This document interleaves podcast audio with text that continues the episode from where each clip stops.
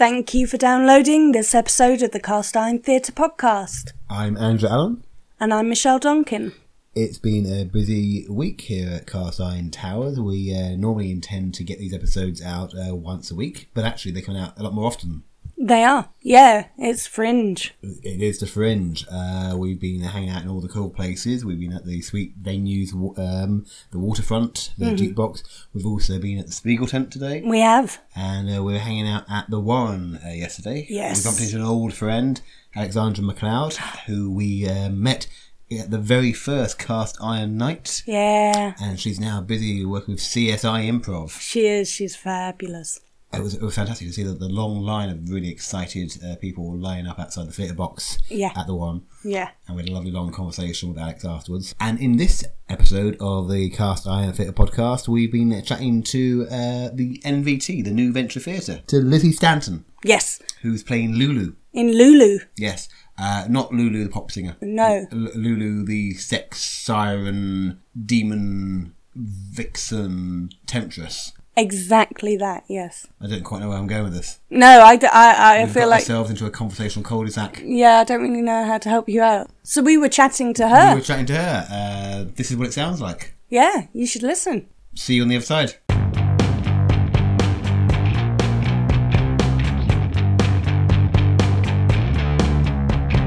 This is episode 12 of the Cast Iron Theatre podcast. We're even deeper into the fringe now uh, with lots of uh, lovely, uh, gorgeous productions that we've been um, seeing over the past couple of days. And today we're going to be talking to uh, representatives of the New Venture Theatre about their upcoming production of Lulu. Um, so, hello. Hello. Uh, hello, you're Lizzie. Yes, Lizzie. I'm playing Lulu in Lulu. So we should point out that, uh, just in case people get confused, it's not the life story of a 1960s pop singer. No, it is not. So uh, let's uh, hear a little bit about that. Who who is Lulu? Who was Lulu? Uh, well, Lulu is. Um, it's a very good question, really. It's a play written by Frank Wedekind. Uh, he's a German playwright. He's most famously known for writing um, Spring Awakening. Yeah. Um, and there's a hearsay that Lulu is based on um, a real person called Lou Salome, who he met in Paris. Um, but there's actually no proof of it. Basically, it's a story of um, quite a promiscuous bourgeois woman uh, who makes her way through several romantic affairs and relations with men until it's called a sex tragedy when it was re- originally released. Yeah. And When um, was that? Uh, 1895. It's Yeah. a bit difficult because actually it was originally published as uh, two different plays. Well, he wrote it as one play, and his publishers were the ones who deemed it too scandalous to actually publish. So he had to split the second half from the first half. So he published the first half uh, originally. And then he added to the second half, published it again, so it's under two names, Yes. and then it later became the Lulu Plays. So the first one was, was Earth Spirit, the second one became Pandora's Box, which actually became made into the film with Louise Brooks. Yes. And there's been several different um, formats, even a Metallica album, Lou Reed, you know, all sorts of uh, inspiration taken from it. But yeah, this character, Lulu, is sort of this enigmatic femme fatale, um, and it's the story of her really trying to get inside her head and why she does what she does and you know her relations with men and women actually Yeah, um, as indeed that that uh, film Pandora's Box explores, which um, which is in the, from the 20s Mm-hmm. For for anybody who's aware of the story of Lulu, they are probably aware of it via um, the Pandora's Box adaptation with Louise Brooks. Yeah. and in terms of imagery. Um, that's one of the most uh, iconic. You know, there's, there's, she casts a pretty long shadow in terms of sensuality, in terms of um, scre- um, screen persona. Is it a shadow that you felt weighed down on you or the production?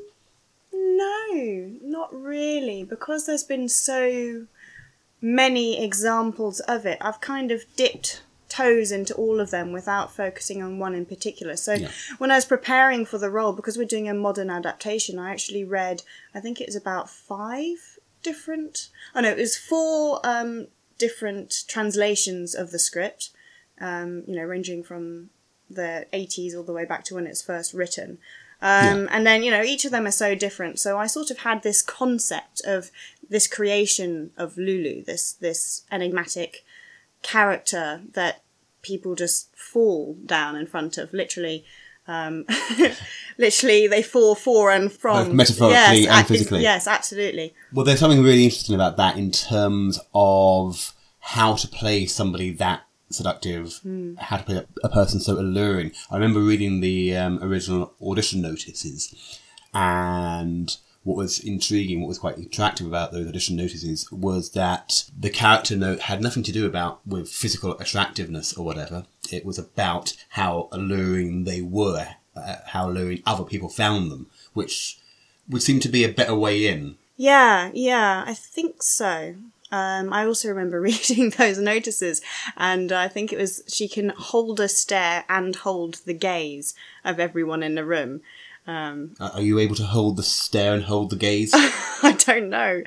Um, maybe in character, I struggle. I think you know I'm I'm a Londoner, and I struggle to maintain eye contact with people even on the tube. So it's kind of been fun getting into this Yeah. character who I think is really quite far removed from who I am as a person in some ways. Yeah, I think uh, there's something really important about that in terms of um, character notes in audition notices because quite often we will read uh, an audition note that says uh, hot, beautiful, handsome, or whatever, and no matter what you one might think of their own looks. One might think, well, well, I think I'm okay looking, but in terms of, am I going to rock up to an audition and say, Yeah. "Look at me, I'm hot"? Yeah, absolutely. That's it's so cringy. I mean, that's just a whole different culture, isn't it? Um, I think we saw. I saw one the other day. I was joking with my boyfriend. It's sort of like uh, hot, beautiful girl who must be able to cry on spot to play to play. The you know, girlfriend? romantic lead. Yes, like oh god. I mean, Whereas the um, character notes for the male characters seem to be can wear a shirt. yeah. Tell me about it. Um, so, uh, so you're you're a Londoner rather than uh, Brighton. We normally say uh, uh, that we're chatting to people who are living in Brighton, working in Brighton. Yeah. Uh, so, strictly speaking, you're you're working in Brighton. yes, I am working in Brighton. I mean, Introduction to the NVT. Uh, it's definitely my introduction to the NVT. Um, I could sort of say I'm a bit of a Brightoner. I don't probably not because you don't even say that. But um, my mum lives in Oh, we're going to get letters.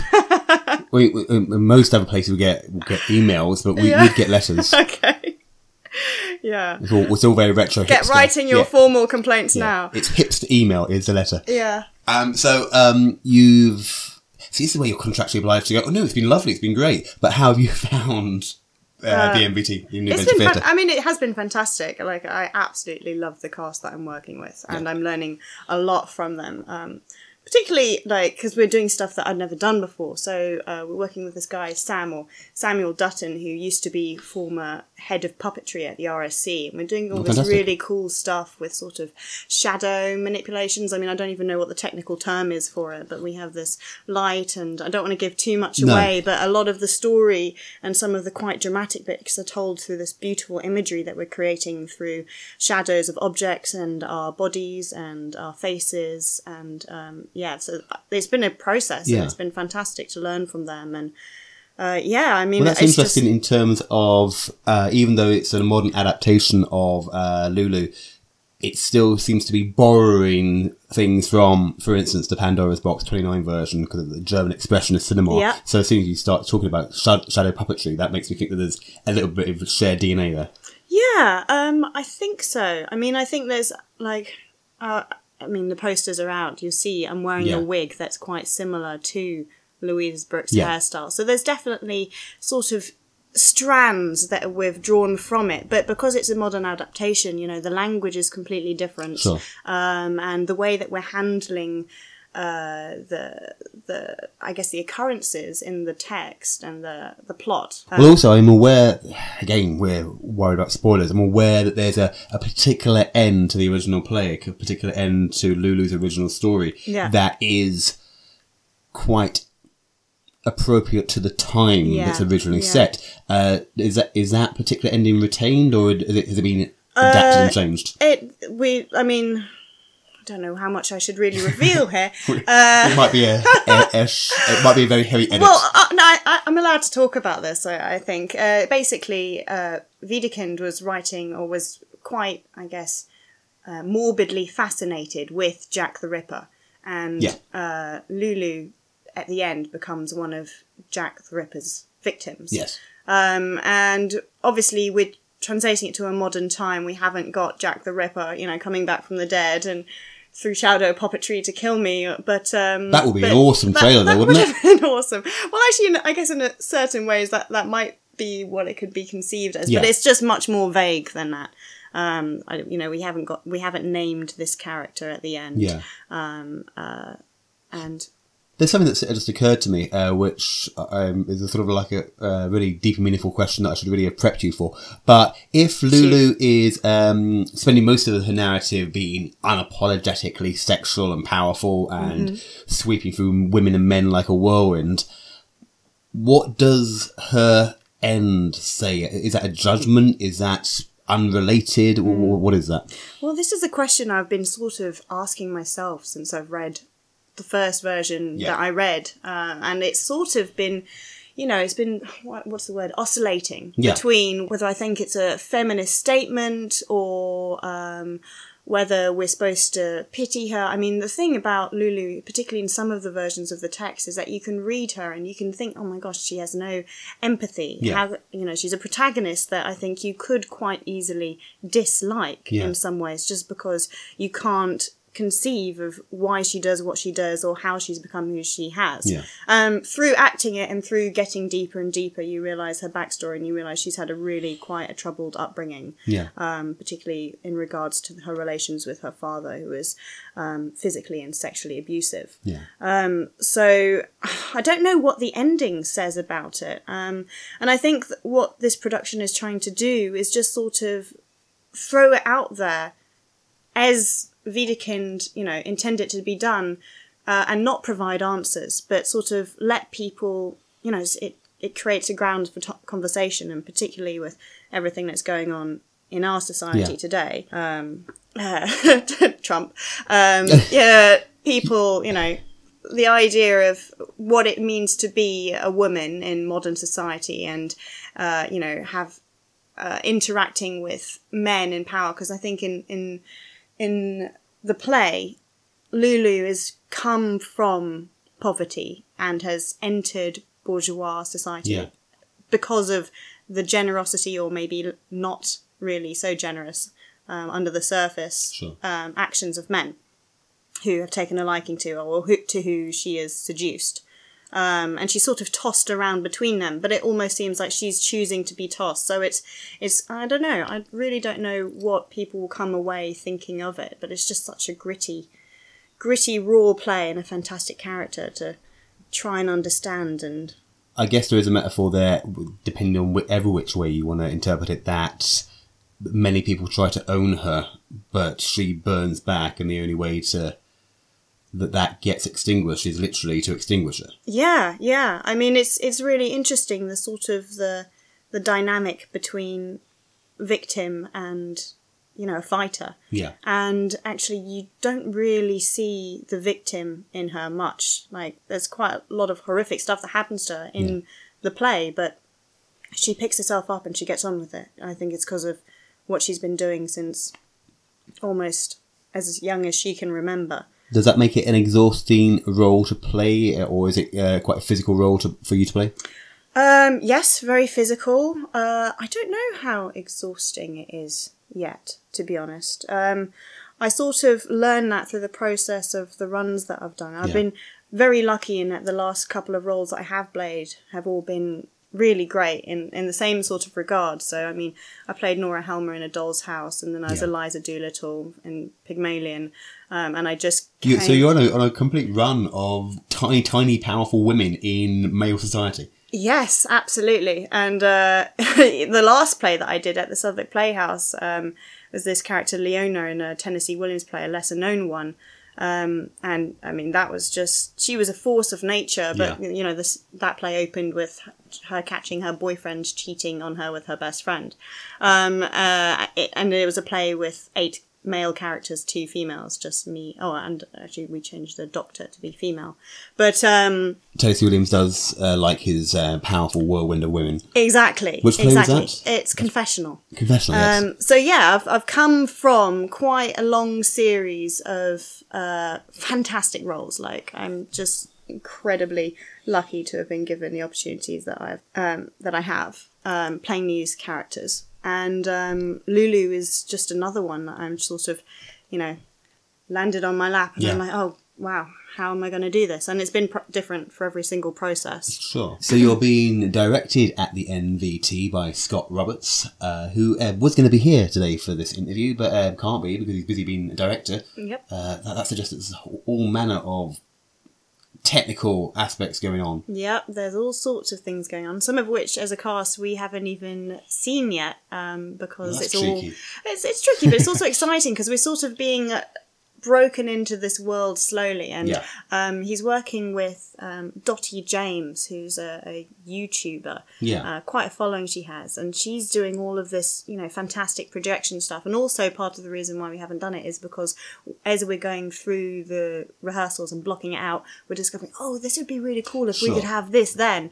So poor Dottie's getting like a list of Yeah. things. Oh, this is what we want you to do in the projection as well. And can you do this? And in between this section and this section, can you just make that? Um, So where, where are you at the NVT? Uh, where were you? The, in the space upstairs. uh, in the space upstairs, because yeah. Yeah. the NVT has two spaces: the, Yeah. the studio downstairs and in the um, the upstairs Yeah. uh, theatre. Yeah. So, um, have you managed to get into the space? Oh yeah, definitely. We've been uh, been uh, owning it. It's been painted. We've you know, tickets are selling. Um, Oh, that's a point. When when do you open? Uh, 18th, The which is 18th. a week tomorrow. A week tomorrow at Uh, the time of this recording. Uh, yep. w- We're very busy here at um, Right, so I Cast Iron Towers. yeah. It could be that you know it, it opened a week yesterday, but Right, yeah.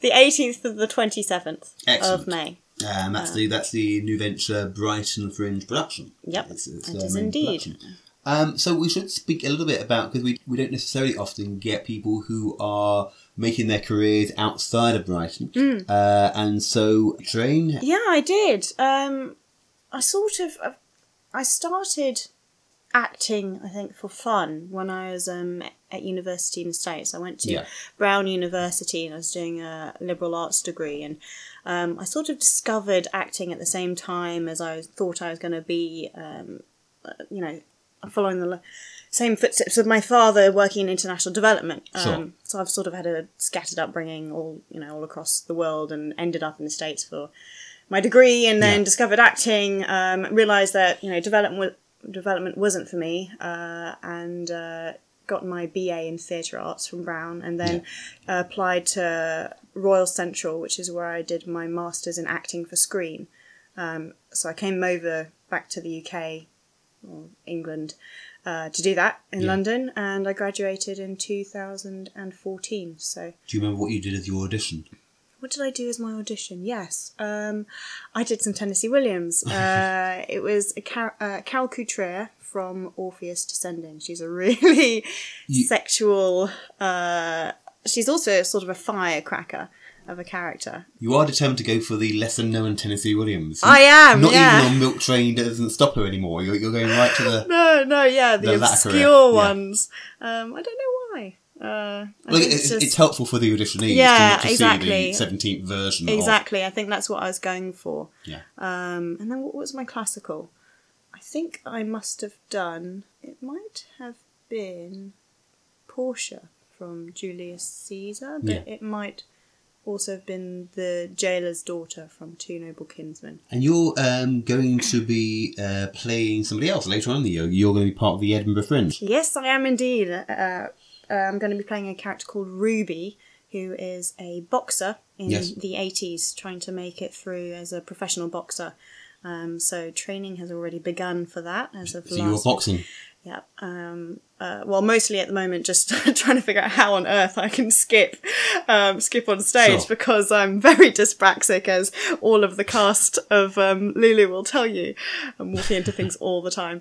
Um, yeah, so I'm training boxing, uh, some weights, and then when Lulu's done, I've, there's a gym near me, a boxing gym where the training's really going to kick off. The life of an actor. Yeah, really exciting though. Just you know, immerse yourself in something else. I love, I love that.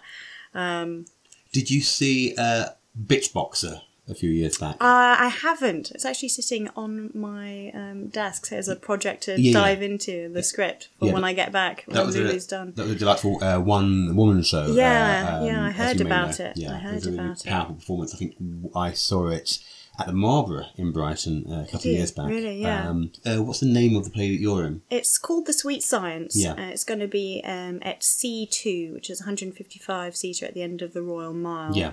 Um, uh, for the whole run, so from the 20, uh, from the 2nd to the 28th Yeah. of August. Um, and I should also mention that it's called The Sweet Science because it's simultaneously a story about boxing as well as being a female in modern day, uh, trying to, I guess, be considered um, on a sort of equal level Yeah. as men in a tech startup. So Um, what is the yeah? Uh, I guess that's part of the nature of the title. What is the sweet science? Well, it simultaneously refers to boxing uh, from the, you know, uh, quote by, was it Muhammad Ali, probably, uh, who was also the one who said, uh, float like a butterfly, sting like a bee. Yeah. Or as my director says, sting like a Lizzie bee, because that's a nickname that my family gave to me. Amazing. Um, so yeah, I'll be playing uh, Ruby in the 80s as a boxer and Yeah. Ruby modern day in a tech startup. is it the same Ruby or is it The same Ruby? Ruby, so it's sort of So like, she's got twenty years, uh, thirty years yeah, difference. exactly. Well, it's sort of like a. I guess it, we haven't fleshed it out yet. Um, it's still Because it's being a new written play. because it's a new play. Yeah. Um, so Jack's going to be writing it. Jack's a director that I've worked with before. He's the one who directed Confessional, which started actually at the Edinburgh Fringe, Yeah. 2015, Yeah. and then transferred to the Southwark Playhouse last October. Sure. Um, and now we're coming back two years later to the Fringe again with a play that he wrote. So uh, Jack's the writer and director. Yeah, Jack. Jack Silver. How is it when the writer and the director is the same person? Do, do they are? This is a question I find myself asking a lot on the podcast. Hmm. Yeah. Do the writer and director argue? Interesting to say this.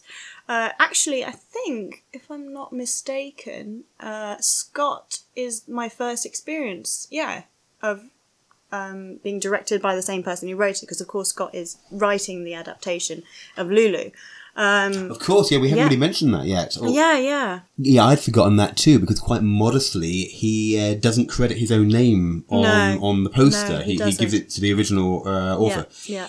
Well, I think it's because you know he's had a lot of help, and he's really not trying to, um, you know, do anything too extravagant with it. He wants to strip the story to the, the bare minimum, and you know, just highlight uh, the themes of it for the Yeah. modern world. So, apart from modernizing the language, um, he's you know he's trying to be as true to the story as he possibly can. Yeah.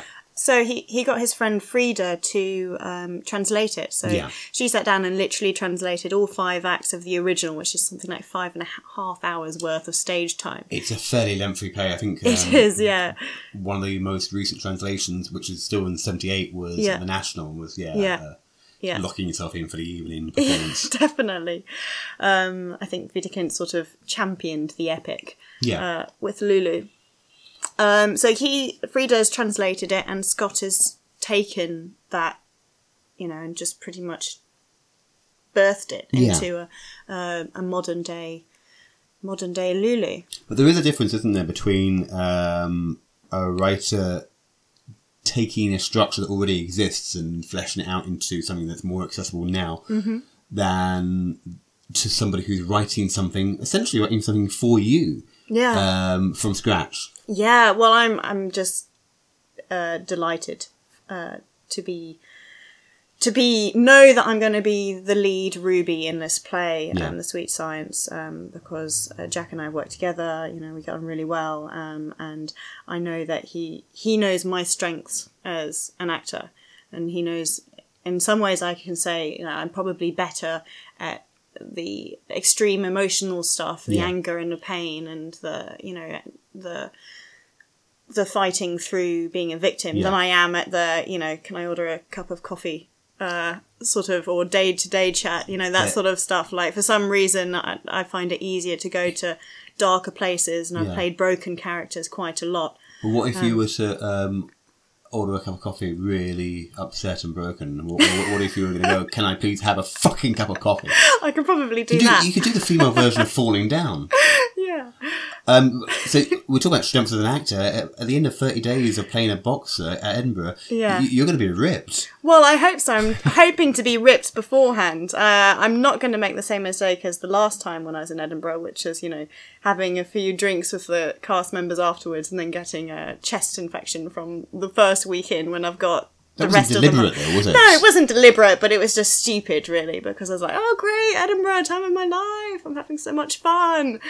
And then I wasn't having fun for a very long time. Uh, and did you still have to perform with the I did, yeah. Actually, it was it was in a way it was a blessing in disguise because there was a moment every stage of the performance uh, that I had to sort of grab a bag off somebody, and I don't know what it was. I quite enjoyed it. I guess it's a bit morbid of me to be saying this, but there's a bit where I'd sort of lose my vision for a Yeah. bit, and I'd see stars because I'd been from sitting down Yeah. to shouting to grabbing a bag off somebody.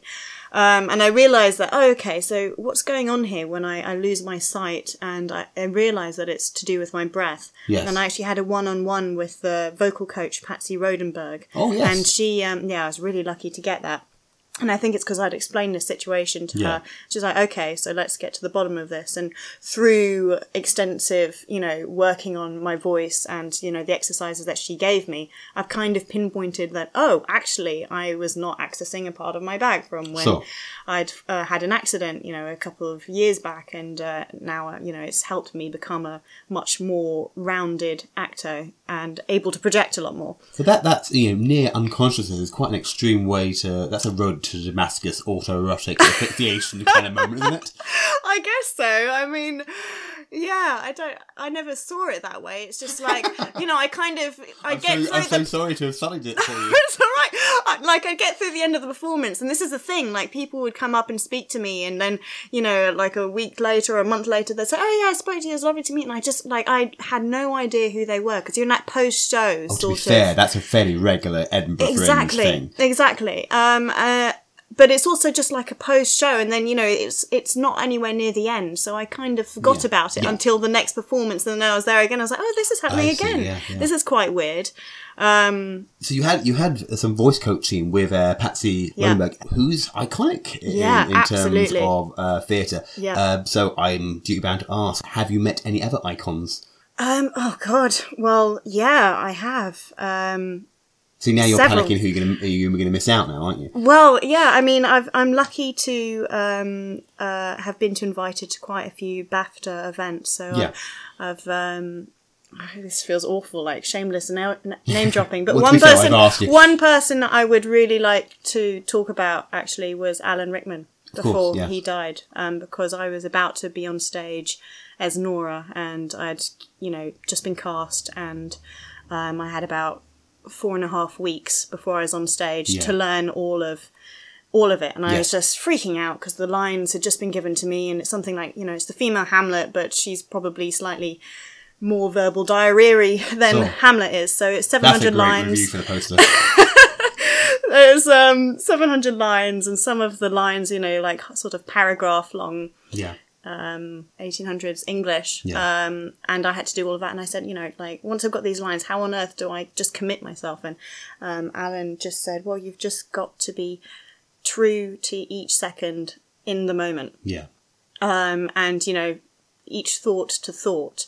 And it really sort of helped me because I was like, okay, you know, sit down with the text, realize what what sentences are, are through thoughts, and then where, where does she go off in a different direction. Yeah. And it's sort of been a way that I've tackled a text since. Yeah. Um, and he was, you know, he was just so. We didn't. I mean, he obviously knew himself that he had cancer then. Yeah. But um, you know, he he uh, he from people that I knew who knew him. Apparently, he sort of arranged lunch with the people that he felt he needed to say goodbye to before he went Yes. without telling them. Yeah. Um, so he sort of had his goodbyes without letting people know what was going on with him yeah. yeah so that was that was really i feel very lucky to have Yeah. met him and to have ha- had him give me that advice really um It seems to be a good example of who he was. Eh, His name turned up on my um, feed this morning Yeah. uh, because a friend of a friend has recently died.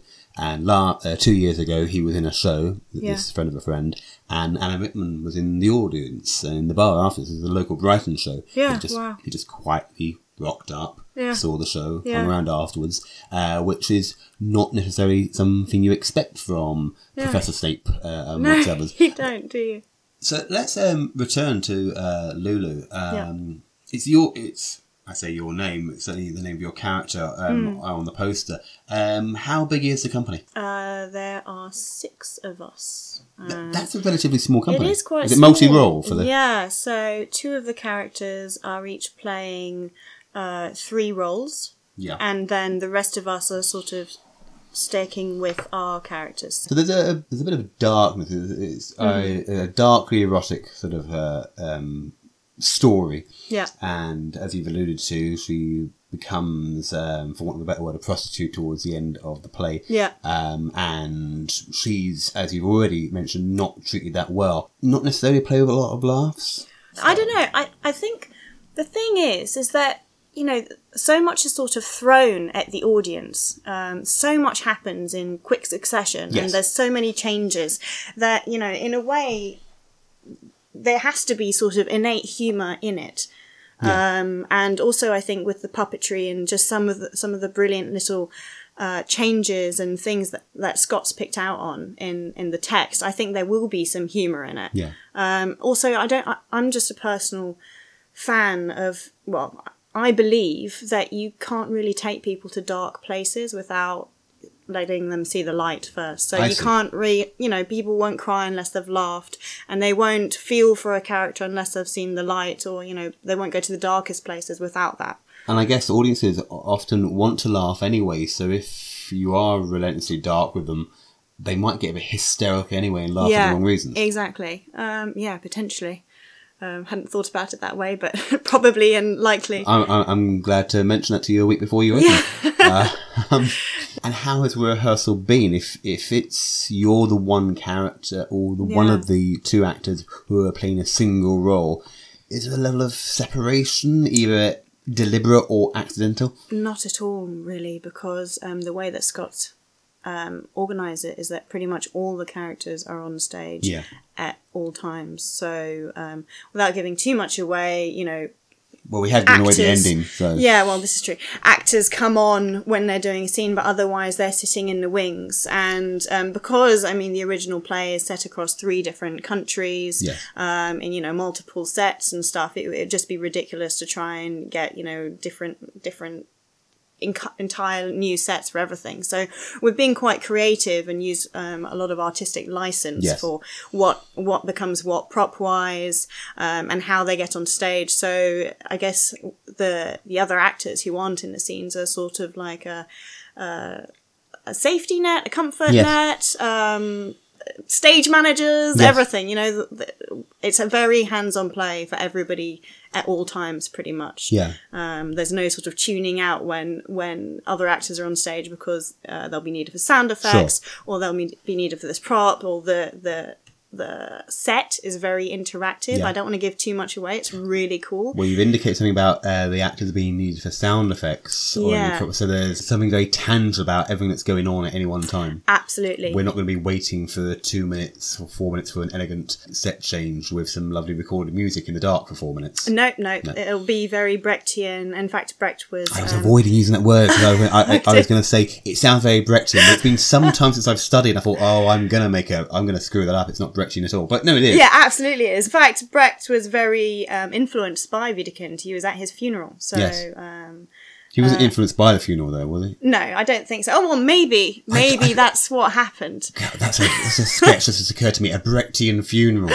Would he even have a coffin? Probably not. We'll just have a sign saying, this is a coffin. Yes. And then, oh, I'm, I'm, I'm, Some sort of- I'm having that. Yeah. we, we Your next, your next production. Yeah, yeah. We, we say on the podcast a lot, uh, what idea did you come up with that um, somebody else has stolen? Uh, that Yeah. I just had the idea while recording of, of a Brechtian Brilliant. funeral. Uh, but I guess I must ask you that now. Um, Okay. uh, we ask often, have you, in your childhood, or as you were younger, did you come up with an idea for an invention or an idea for a film, Oh, and that you didn't actually do anything with, and then somebody got to before you did? Uh, you know, we've had um, we've had come up before the concept of internet shopping. That that's been one before. Really? So yeah, did, did- what did you come up with? Um, I feel like I've had so many of those instances, but now that I've been asked, I'm like, Yeah. oh god, what is one of them? What do we also um, sometimes ask people on the uh, podcast is, are you reading a book at the moment? Are you been watching something on Netflix at the moment? Have you seen a film recently that you would really recommend to the rest of us? Um, reading books at the moment. Um, I've started just for curiosity. I, you know, I uh, read the first few chapters of. of uh, Aziz Ansari's, I don't know how to pronounce his name, Yeah. but modern romance, and that's kind of like wow, uh, the because r- romance today is very different from what it was, you know, in our parents' generation and Yeah. particularly our grandparents' generation. And what what was completely mind blowing for me is because you know now we have it's a bit like your play actually that I saw the other day the the sort of the Tinder swiping right now. Oh, right yes, now. yes. You know the net from from people that we can draw on for our idea of romance has just exponentially increased, Yeah. whereas um, this guy Aziz was um, interviewing people in old people's homes, or that's probably not the right word for it. The people had actually married within um, often the same neighborhood, but Yes. it's, it's something mad like sixty percent within three blocks, and even in New York City and you know sort of Hong Kong within the same apartment building. Yes. So that that they'd ended up with partners from within the same apartment building as them um, and just that that I think back in the day, romance was, you know, a way of getting your independence and getting away from your parents and you know starting a family of your own. Now it's sort of held up to this impossible of ideal Yes. of you know finding the person that's right for you and you know there is only one soulmate out there and Yeah. uh, you know swiping right and left so anyway that that sort of has intrigued me this concept when we talk about um, our parents' generation or our grandparents' generation, forgetting that within the rough distance of 20 odd years or so, Yeah. our parents' generation and our grandparents' generation are the ones who would take the credit for inventing sex. So they're, you know, the, the, the 60s, the 70s, uh, Woodstock generation. Yeah. Yeah, I guess. I mean, I also think though that prostitution is probably the oldest profession on the planet. Um, uh, so it's a it's a bit of a I don't know. Um, But prostitution isn't particularly thought of as being that romantic unless you've been um, lied to by Julia Roberts films. oh, good point. Um, yeah, definitely, um, definitely. And I think that's also where there's a lot of this sort of confusion about this character Lulu as well, Yes. because she's confused times when she has been treated, when she's basically um, been used with Yes. Romantic relations. And also because she is somewhat, uh, not, not necessarily a courtesan, but she's often a companion. Her, her clients uh, will be, she wouldn't be hidden away necessarily. She'd be held proudly on the arm as yeah, trophy. Yeah, absolutely. Um, one thing that's congruent across all of the versions is that one of her first husbands sort of has friends around to come and see her dance and all of these, Yeah. you know, minuscule costumes Yes. and that sort of thing. And um, yeah, uh, one of the lines in this version is, you know, I say, uh, he comes back, he makes me try all the clothes again. Sometimes he brings friends back for their opinion, uh, for their opinions of Yes. what I'm wearing. And the guy that I'm with says, Does that not disgust you? And I say, Why? Do you think I'm ugly? So it's almost sort of like a, it would only be disgusting if I was ugly. Or, Yes. you know, and it just sort of provides a little glimpse into her mind frame. She It's a little oblique reference to things like Instagram as well, where there's thousands of um, um, selfies and stuff yeah, like that. yeah, yeah, yeah. Yeah. And I think we've been using some of that as well Yeah. in, in this production um, for the modern adaptation. Yeah. So, uh, yeah, be looking out for the the projections. Okay, And, yes, uh, yes, yes. Um, and yeah, are there other books or films or podcasts that you've been distracted by? Um, I've been getting into um, just some sort of general podcasts. I've been following the the uh, topic of uh, meditation Yeah. for um, for acting, particularly. Um, there's a great one. Let me see if I can remind myself what it's called. But it's um, basically it's talking to Arnold Schwarzenegger about um, A meditation tape About- voiced about- by Arnold Schwarzenegger. it sounds completely ridiculous. That'd be fantastic. But, I will um, terminate your on. fear. No. he uh, let me just see what what it was called. I've got it right here actually. um, my podcast. What is it called? Uh, the Tim Ferriss Show, and he's one of one of the ones that he talks about is you know sort of the. Um, Tim Ferriss basically interviews people who are very successful in their field, and Yeah. he tries to pick up on themes that Sure. um, are congruent. We try to do the same. Yes, exactly. So one of one of the themes was um, mindfulness, and Yeah. Arnold Schwarzenegger talks about how he used mindfulness not only um, for acting but Yeah. for the gym, Yes. which is why I've been listening because I'm like, course, oh, yeah, okay, yeah. okay, Ruby, sweet science. Let me, you know, think about my muscles and therefore Yeah. get the most benefit as I'm using them. You know, take the attention to them. Um, also, it helps. You know, just I mean, it always helps to be in your body. Yeah. I I meditate for performance Yes. um, to try and be present and you know react genuinely with my lines to whatever's being given to me. Yeah. It's very easy to go on autopilot and sort of suddenly it's over and you know you didn't really live the moments. Sure. One of my favourite stories, which I hope is true, um, is about uh, Joan Littlewood, uh, who was used to be an early exponent of uh, British improvisation. And apparently, she used to stand in the wings next to her actors before they were going to go on stage, and then ask them about what they'd been doing that day, and ask them if they caught the late uh, program on BBC Yeah. Two the previous night. And the actor would be sort of uh, wincing and blinking at her, going, well, I'm waiting to get under my scene. and she'd continue to talk at them for a while, and they'd get a bit more ag- a- agitated. Yeah. Eventually, they would begin to answer her questions, and she would involve them further in a conversation. And then she'd just tap them on the shoulder, go, you should have been on. And they'd have to run on. and of course, they would be in the moment. That sounds exactly like Jack Silver. Um, Jack Silver, the, the director of Sweet Science. No, Jack Jack is trained a lot with Scott Williams, um, Yes. who does Meisner a lot. So Jack's all about reacting in Sure. the moment. Um, and uh, so yeah, that it's been very interesting working with him, and then working to blocking because Jack Jack doesn't do any blocking, and then working with Scott. And you know, um, the last play that I did with Jack was set in a, a theatre in a not theatre a space with similar lighting pretty much Yes. throughout the place. So there wasn't any, you know, we didn't have to be here for this line. There's Yeah. basically no blocking. And Yeah. uh, whereas now, you know, of course, it's a proscenium stage. It's not in a round. And also, I imagine that Lulu has to be somewhat um, has- stylized. Yeah, absolutely. And you know, particularly with the the shadow manipulations or puppetry is the wrong word because we're not using puppets, but um, it's you know it's very prescribed Yeah. and very has to be slow, uh, controlled, and then you know you're doing this really quite focused and detailed. Um, fine work with your hand or Yeah. your face, and you know the slight tilt of the head would change the profile of your face.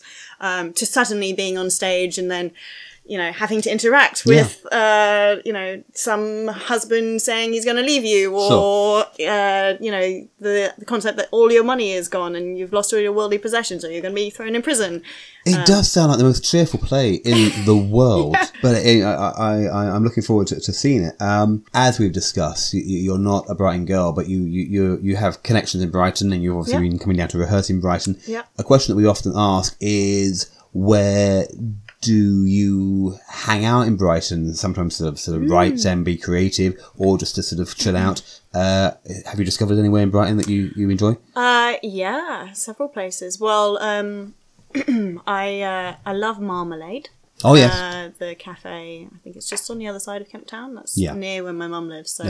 I'm there um, many mornings. Uh, I've been trying to do my lines there, but generally I look a bit mad when I'm doing my lines 'cause I'm talking to myself. So do you, do you do this? Do you do you uh, can you read your lines, or do you have to mouth them and a little bit face back them as well? Um, I to be honest, I generally switch off, and Yeah. then I, you know, I realized like I was lying uh, on my sofa today and uh, wasn't aware that I was shouting bec- until I scared my mum's dog who was Yeah. lying next to me and jumped up. So I feel really sorry for anybody who has to live next door from me. The customs at Marmalade must be very confused. yes, they're all terrified of me. They think, "Oh God, she's back." Yeah, Um, no, uh, generally, I think uh, the beach. Yes. I was just, you know, uh, along the waterfront. I was just on the bench today, um, listening to my lines. I used the app um, Line Learner and hear them and sort of probably mutter them under my breath to myself. Do you know what? Nobody yet, when I asked the question about what have you, no actor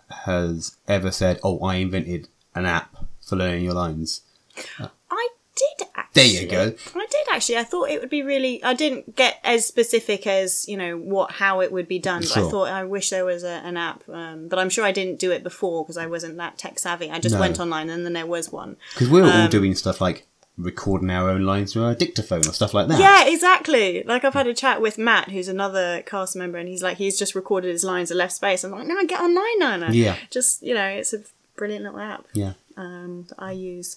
But yeah, I mean, it's just one of the ways. I generally find I have to put a lot of, I like, do 80% of the work before I turn to something like that. And Sure. it's just, you know, sort of cues to reinforce, Yeah. like what, reinforce what it is that, you know, I need to learn. So you're not an actor who uh, necessarily needs to be in the space and with the other actors in order for those lines to. No, I'd say I need to do sort of 90% Yeah. of the work by myself Yeah. first. I'm dyspraxic, so I have a particular way of learning and doing things, and you know, I have to write notes about everything. Um, How does that make um, auditions for cold reading? Uh, the, the, do you get well cold readings are basically i just i really struggle Yeah. i mean uh, Patsy Rodenburg says uh, you should, you know, just practice cold readings all Sure. the time. She says that one of the best actors that she's, uh, best actors at cold reading that she's ever known, just has, you know, a bunch of stuff by on his toilet, Yeah. and that you know, whenever he's on his on his loo, he'll just you know pick it up. Um, so um, I've got a selection of books in the toilet that I just pick up and read Yeah. whenever I'm, whenever I'm in the toilet. Fantastic. I- I've tried that a couple of times. I, I, get- I get told off.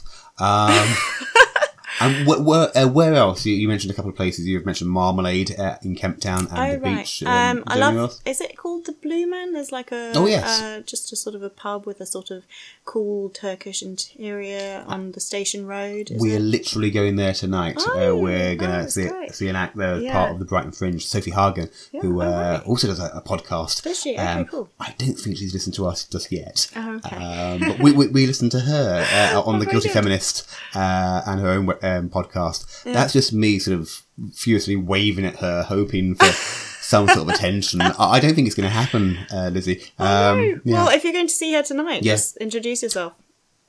Or get get her in for this. that would that would be scary. Um, Everybody's human.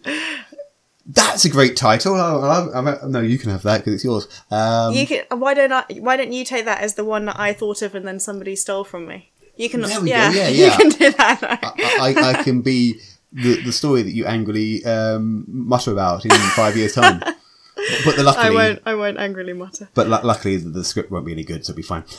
Don't So the blue, the, so the blue room, uh, not the, the blue man, The in- Blue Man, yeah, yes, and then from- also the one next to it that just has a whole load of cool stuff hanging on the ceiling, but I've forgotten what that was. Oh, called. that's right. And then lastly, Coffee Fix, just because it's so near the NVT and it's a great place to run lines quickly and get your one pound coffee. This is the thing, yes, the one pound coffee. Um, i- i- Is it a one pound coffee only if you take it away, or is it one pound coffee? Why? Oh, I don't know actually because I don't drink coffee, but Oh. the other cast members do.